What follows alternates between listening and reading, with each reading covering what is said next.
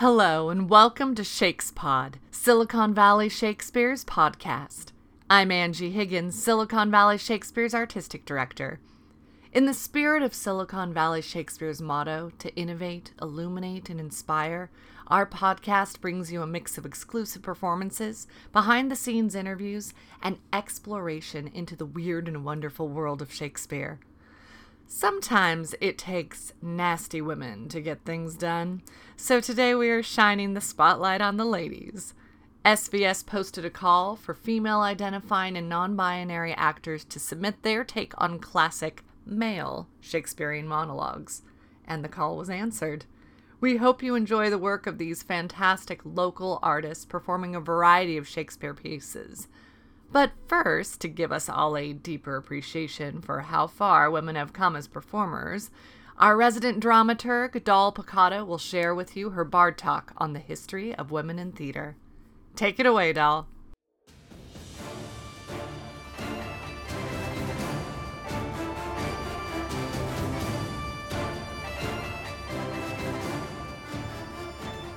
Kate, don't go there. Lady acting is illegal. Besides, girls can't act, just as they cannot practice law, cure the sick, handle financial matters, or stand for any office. No woman has ever been allowed to try any of those things. because they can't do them. God's bodkins, Kate. What's not to get? My name is Doll Piccato, and this is Bard Talk.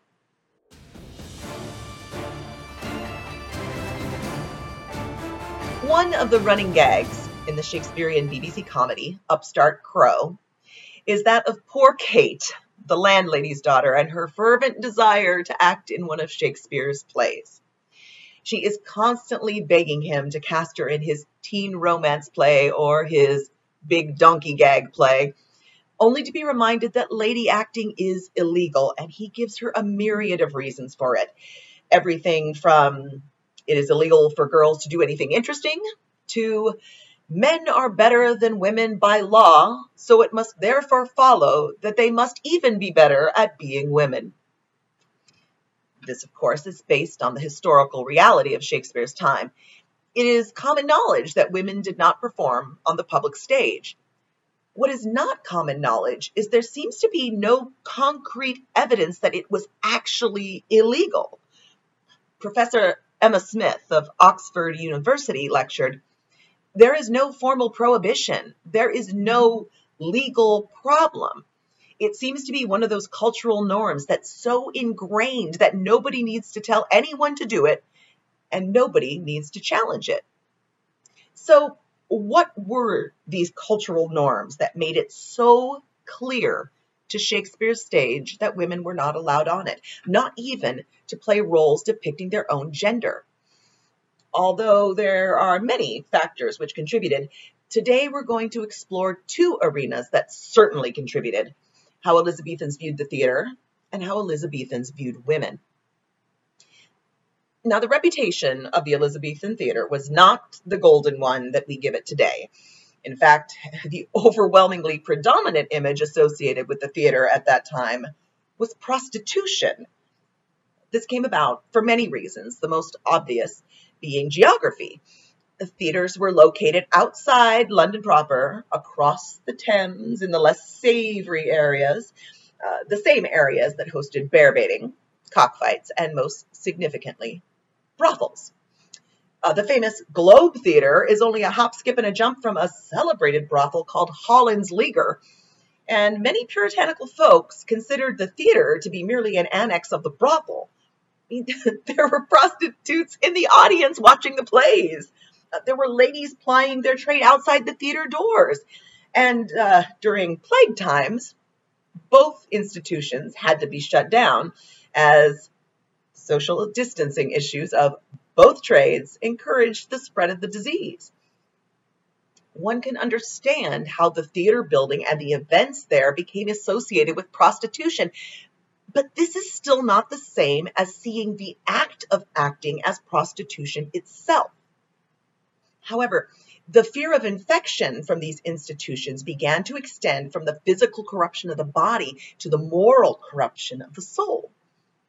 In the eyes of the Puritans, the spectacle of seeing an actor in fine costumes displaying himself on stage was no different than the spectacle of a prostitute strutting her stuff outside the theater. And watching these actors performing staged representations of love and lust was considered just as bad as committing the act itself. It was written Few men or women come to plays and resorts of men with safe and chaste minds those filthy and honest gestures and movings of the interlude players, what other things do they reach than wanton appetites and desires? It was considered voyeurism, and the fact that the women were played by men often made it worse. The Puritans believed, He that looketh on a woman and desireth to have her, he hath committed adultery already in his heart.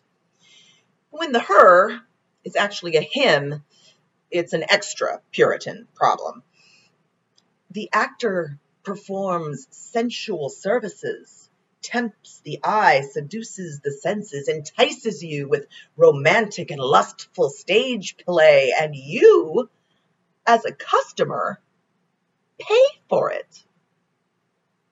The prostitution analogy is pretty convincing. So now let's look at our second arena how Elizabethans viewed women. Women in Elizabethan times were considered weaker, both physically and psychologically, to men. Prevailing medical beliefs of the day held that women were essentially incomplete men, that a lack of heat in the womb during pregnancy prevented the development of male organs. So, since they were essentially undeveloped, women were in need of supervision by men, the completed sex. Women were expected to be chaste, silent, and obedient. And even Queen Elizabeth I spouts this to Parliament. The weight and greatness of this matter might cause in me some fear to speak, and bashfulness besides, a thing appropriate to my sex. Yes, even Queen Elizabeth, Gloriana herself, believed and enforced the idea that women were subservient to men. Now, of course, she was more than a woman as she was ordained to the throne by God. She famously said, I have the body of a weak and feeble woman, but I have the heart and stomach of a king, and a king of England, too but it was definitely to her advantage to make sure her male parliament knew they were superior by nature. She was just a special case. Regular women were under extreme pressure to conform to societal norms. They should be subservient, homebound, quiet, and focused on providing a home for their husband and children. Contrast this image with that of stage performers.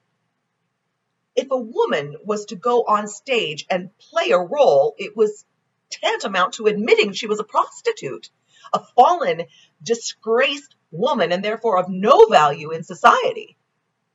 Acting was the exact opposite of the Elizabethan expectation for women. It was associated with lewdness, prostitution, indecency, it wasn't until King Charles II required that all female roles be played by women that a woman was required to appear on the London stage. The first woman to play Shakespeare on the London stage played Desdemona in 1660, one of the most virtuous Shakespearean characters there is. However, those ideas about women and the theater were still so deeply ingrained in the minds of the audience that the theater felt the need to write a prologue to prepare the audience for what they were about to see and to convince them of the virtue of their actress. Thomas Jordan penned, I come unknown to any of the rest to tell you news. I saw the lady dressed the woman plays today. Mistake me not. No man in gown or page in petticoat. A woman to my knowledge, yet I can't, if I should die, make affidavit on't. Oh, do you not twitter, gentlemen? I know you will be censuring. Do it fairly, though. 'Tis possible a virtuous woman may abhor all sorts of looseness and yet play. Play on the stage where all eyes are upon her. Shall we count that a crime France calls an honor? In other kingdoms husbands safely trust 'em. The difference lies only in the custom. And let it be our custom, I advise. I'm sure this custom's better than the excise, and may procure us custom. Hearts of flint will melt in passion when a woman's in't. But, gentlemen, you that as judges sit in the star chamber of the house, the pit, have modest thoughts of her. Pray, do not run to give her gifts when the play is done, with damn me, your most humble servant, lady. She knows these things as well as you, it may be. Not a bit there, dear gallants. She doth know her own deserts and your temptations too. But to the point. In this reforming age, we have intents to civilize the stage. Our women are defective, and so sized you'd think they were some of the guard disguised. For to speak truth, men act that are between forty and fifty, wenches of fifteen, with bones so large and nerves so incompliant, when you call Desdemona enter giant. We shall purge everything that is unclean, lascivious, scurrilous, impious, or obscene. And when we've put all things in this fair way, Barebones himself may come to see a play. Barebones in that stanza refers to, praise God, Barebones, a famous, ridiculous, holy man of Shakespeare's day. He was, in fact, a real person. But here we finally have some legality for women on stage. It is now required for women to play women's roles, yet society is still having trouble accepting the idea of the virtuous woman as actress. Actresses began to represent themselves in programs and posters with the title Mrs even if they weren't married, an attempt to give themselves a veneer of respectability. They began to really attempt to distinguish themselves as serious actresses, challenging established stage ideas and revolutionizing the theater, pushing envelopes and playing challenging roles. Unfortunately, these attempts did little to change the audience view. Women on stage were viewed mainly as objects of sexual titillation, and costumes began to be designed to be more revealing. Rape scenes in plays became very popular. Also popular were breeches roles for women. Shakespeare wrote many of these roles where young women dress up like young men. For example, uh, Viola in Twelfth Night since he already had young men playing these roles, it made sense for him to create these roles. The young men would look like convincing young men. Having women play these roles breathed new life into these Shakespearean heroines. But unfortunately, even with the new life breathed into them, these roles became popular for a different reason. Male audiences were treated to a view of the actress' shapely legs. In fact, uh, many theater owners began to rewrite Shakespeare's plays to get more cross dressing and more scantily clad characters on stage. So, even though women were making valiant strides to change societal perceptions and be seen as the serious artists they were, change was slow and societal perceptions deeply ingrained. They still are. In 1975, Dame Helen Mirren was on the long running British talk show Parkinson. She was a seven year member of the RSC, had played several leading Shakespearean ladies, and was preparing to play Lady Macbeth. She was ready to chat about her rising career when Michael Parkinson, the host, introduced her as a sex queen and quoted, She is especially telling in projecting sluttish eroticism. Dame Helen Mirren was welcomed on stage by someone announcing to the audience that she makes a very convincing whore.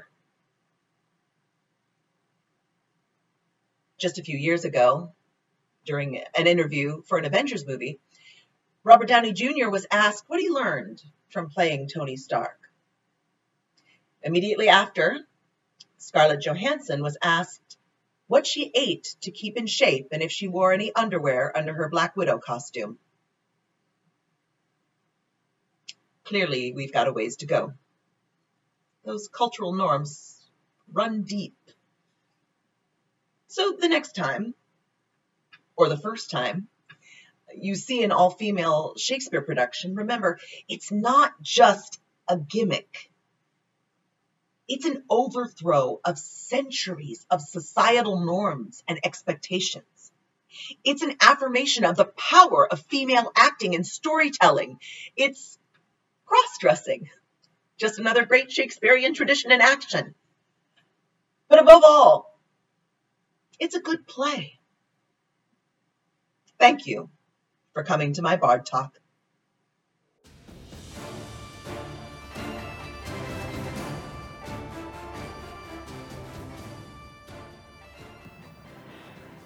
This is Gabriella Greer reading Edmund from Act 1, Scene 2, line 58 of King Lear. This is the excellent foppery of the world, that when we are sick in fortune, often the surfeits of our own behavior, we make guilty of our disasters the sun, the moon, and stars, as if we were villains on necessity fools by heavenly compulsion, knaves, thieves, and treacherers by spherical predominance, drunkards, liars, and adulterers by an enforced obedience of planetary influence, and all that we are evil in by a divine thrusting on. An admirable evasion of whore-master man to lay his goatish disposition on the charge of a star my father compounded with my mother under the dragon's tail, and my nativity was under Ursa Major, so that it follows I am rough and lecherous. Phut! I should have been that I am had the maidenliest star in the firmament twinkled on my bastardizing. My name is Sarah Thurmond, and this is Benedick from Much Ado About Nothing. I do much wonder that one man, seeing how much another man is a fool when he dedicates his behaviors to love, will, after he hath laughed at such shallow follies in others, become the argument of his own scorn by falling in love. And such a man is Claudio. I have known when there was no music with him but the drum and the fife. And now he had rather hear the tabor and the pipe. He was wont to speak plain and to the purpose, like an honest man and a soldier. And now is he turned orthography. His words are a very fantastical banquet, just so many strange dishes. May I be so converted and see with these eyes? I cannot tell, I think not. One woman is fair, yet I am well. Another is wise, yet I am well. Another virtuous, yet I am well. But till all graces be in one woman, one woman shall not come in my grace. Rich she shall be, that's certain. Wise, or I'll none. Virtuous, or I'll never cheapen her. Fair, or I'll never look on her. Of good discourse, an excellent musician, and her hair shall be. Uh, what color it please God. oh, the prince and Monsieur Love. I will hide me in the arbor. This can be no trick. The conference was sadly born. They have the truth of this from Hero. Love me? Why, it must be requited. I hear how I am censured. They say I will bear myself proudly if I perceive the love come from her. They say, too, that she will rather die than give any sign of affection. I must not seem proud. Happy are they that hear their detractions and can put them to mending. They say the lady is fair. Tis a truth, I can bear them witness, and virtuous, tis so, I cannot reprove it, and wise, but for loving me. By my troth, it is no addition to her wit, nor no great argument of her folly, for I will be horribly in love with her. I may chance have some odd quirks and remnants of wit broken on me, because I have railed so long against marriage. But doth not the appetite alter? Shall quips and sentences and these paper bullets of the brain awe a man from the career of his humor? No! The world must be peopled. When I said I would die a bachelor, I did not think I should live till I were married. Here comes Beatrice. By this day, she's a fair lady. I do spy some marks of love in her. Laura Domingo, Hamlet, Act 3, Scene 1. To be or not to be? That is the question whether 'tis nobler in the mind to suffer the slings and arrows of outrageous fortune, or to take arms against a sea of troubles and by opposing end them. To die.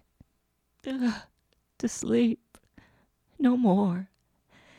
And by a sleep to say we end the heartache and the thousand natural shocks that flesh is heir to, tis a consumption devoutly to be wished to die, to sleep, to sleep, perchance to dream. Ay, there's the rub. For in that sleep of death, what dreams may come when we have shuffled off this mortal coil must give us pause. There's the respect that makes calamity of so long life for who would bear the whips and scorns of time? The oppressor's wrong, the proud man's contumely, the pangs of despised love, the law's delay, the insolence of office, and the spurns that patient merit of the unworthy takes when he himself might his quietus make with a bare bodkin.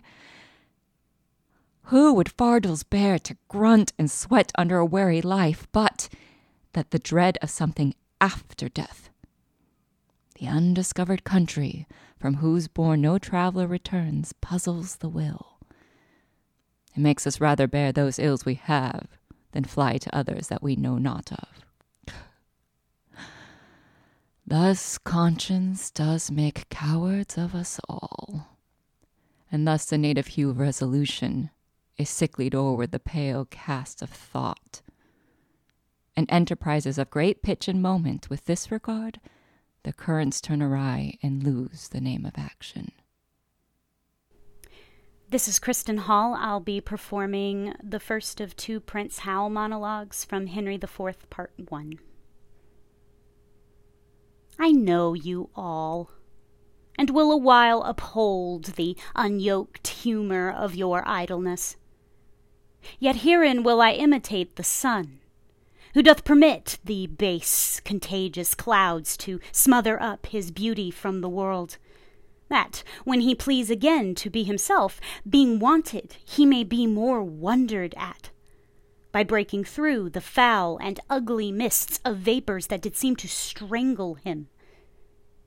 If all the year were playing holidays, to sport would be as tedious as to work. But when they seldom come, they wished for come. And nothing pleaseth but rare accidents. So, when this loose behavior I throw off, and pay the debt I never promised, by how much better than my word I am, by so much shall I falsify men's hopes. And like bright metal on a sullen ground, my reformation glittering o'er my fault, shall show more goodly and attract more eyes than that which hath no foil to set it off. I'll so offend, to make offence a skill. Redeeming time, when men think least, I will. Hello, this is Melinda Marks reading Macbeth, Act 3, Scene 1. To be thus is nothing but to be safely thus. Our fears in Banquo stick deep. and in his royalty of nature reigns that which would be feared. 'Tis much he dares, and to that dauntless temper of his mind he hath a wisdom that doth guide his valour to act in safety. There is none but he whose being I do fear. And under him my genius is rebuked, as it is said Mark Antony's was by Caesar. He chid the sisters when first they put the name of king upon me, and bade them speak to him. Then prophet like they hailed him father to a line of kings. Upon my head they placed a fruitless crown, and put a barren sceptre in my grip, thence to be wrenched with an unlineal hand, no son of mine succeeding. If it be so for Banquo's issue I have filed my mind. For them the gracious Duncan have I murdered, put rancours in the vessel of my peace only for them, and mine eternal jewel given to the common enemy of man to make them kings, the seed of Banquo kings. Rather than so come fate into the list, and champion me to the utterance. Hi, I'm Josie Bergen Lawson, and my selection is from Act 1, Scene 2 of Richard III, the character of Richard III. Was ever woman in this humor wooed? Was ever woman in this humor won? I'll have her, but I will not keep her long. What I that killed her husband and his father, to take her in her heart's extremest hate, with curses in her mouth, tears in her eyes, the bleeding witness of her hatred by, having God, her conscience, and these bars against me, and I nothing to back my suit at all but the plain devil and dissembling looks, and yet to win her all the world to nothing.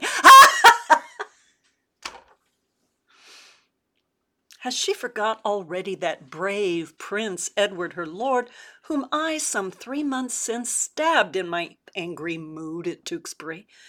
A sweeter and lovelier gentleman, framed in the prodigality of nature, young, valiant, wise, and no doubt right royal, the spacious world cannot again afford. And will she yet debase her eyes on me? that cropped the golden prime of this sweet prince and made her widow to a woeful bed? On me, whose all not equals Edward's moiety? On me, that halt and am unshapen thus? My dukedom to a beggarly denier, I do mistake my person all this while. Upon my life, she finds, although I cannot, myself to be a marvelous proper man. I'll be at charges for a looking glass, but first I'll turn yon fellow in his grave, and then return lamenting to my love. Shine out, fair sun, till I have bought a glass, that I may see my shadow as I pass. this is Kristen Hall. I will be performing the second of two Prince Hal monologues from Henry IV, Part 1.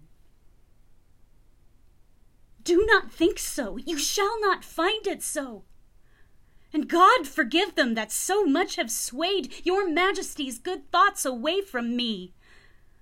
I will redeem all this on Percy's head, and in the closing of some glorious day be bold to tell you that I am your son when I will wear a garment all of blood, and stain my favors in a bloody mask, which washed away shall scour my shame with it. And that shall be the day, when ere it lights, that this same child of honor and renown, this gallant Hotspur, this all praised knight, and your unthought of Harry chance to meet, for every honor sitting on his helm would they were multitudes, and on my head my shames redoubled. For the time will come that I shall make this northern youth exchange his glorious deeds for my indignities. Percy, is but my factor, good my lord, to engross up glorious deeds on my behalf. And I will call him to so strict account that he shall render every glory up, yea, even the slightest worship of his time, or I will tear the reckoning from his heart.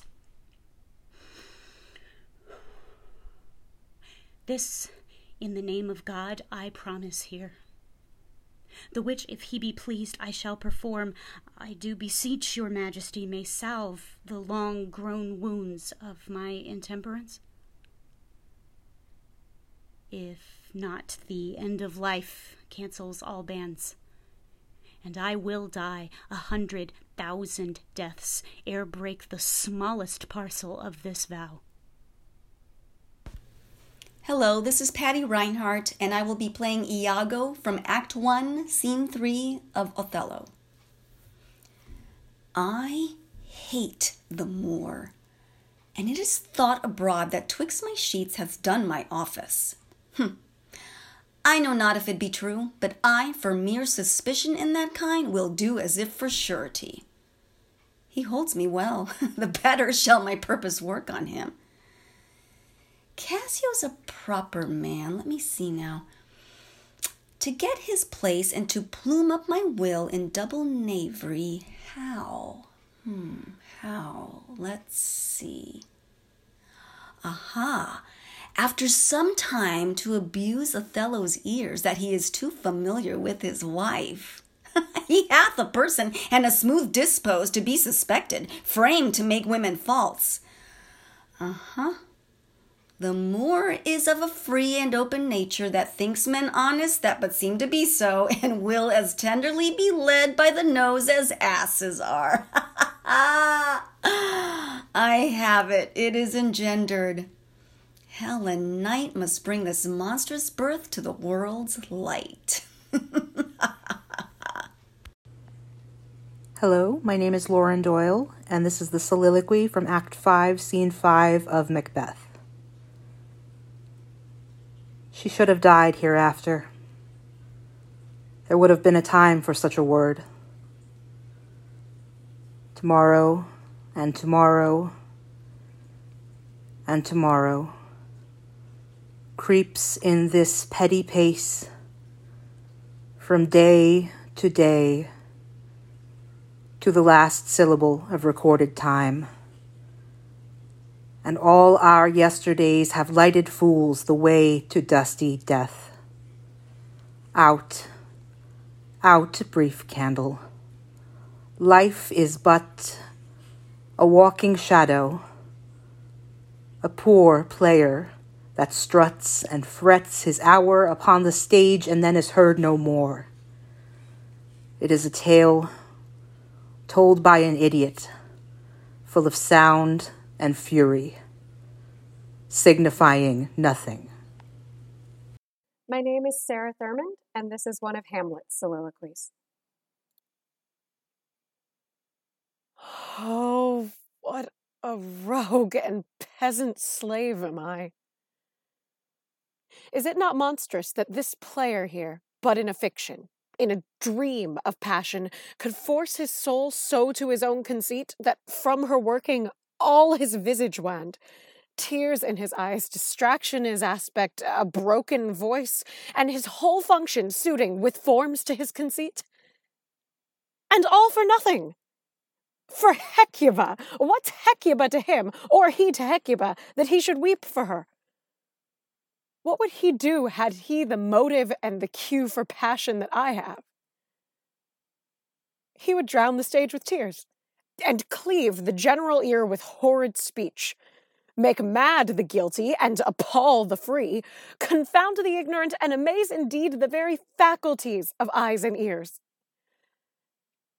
Yet I, a dull and muddy mettled rascal, peak like John a dreams, unpregnant of my cause and can say nothing.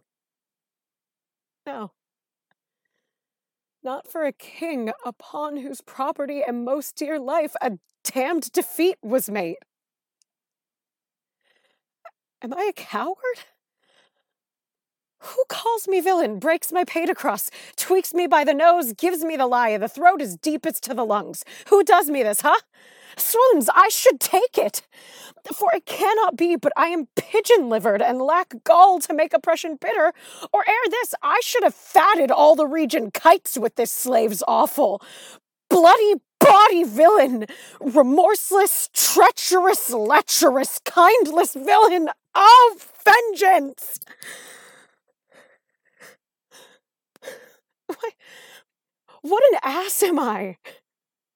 This is most brave that I, the son of a dear father murdered, prompted to my revenge by heaven and hell, must, like a whore, unpack my heart with words, and fall a cursing like a very drab a scullion.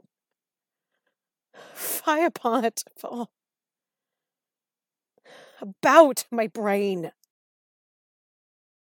And now, because no episode is complete without one, without further ado, I'll hand it back to our resident dramaturg, Doll Picado, for this episode's Bard Babble. As Hamlet says in Act 2, Scene 2, words, words, words. This episode's Bard Babble is Puppy Dog.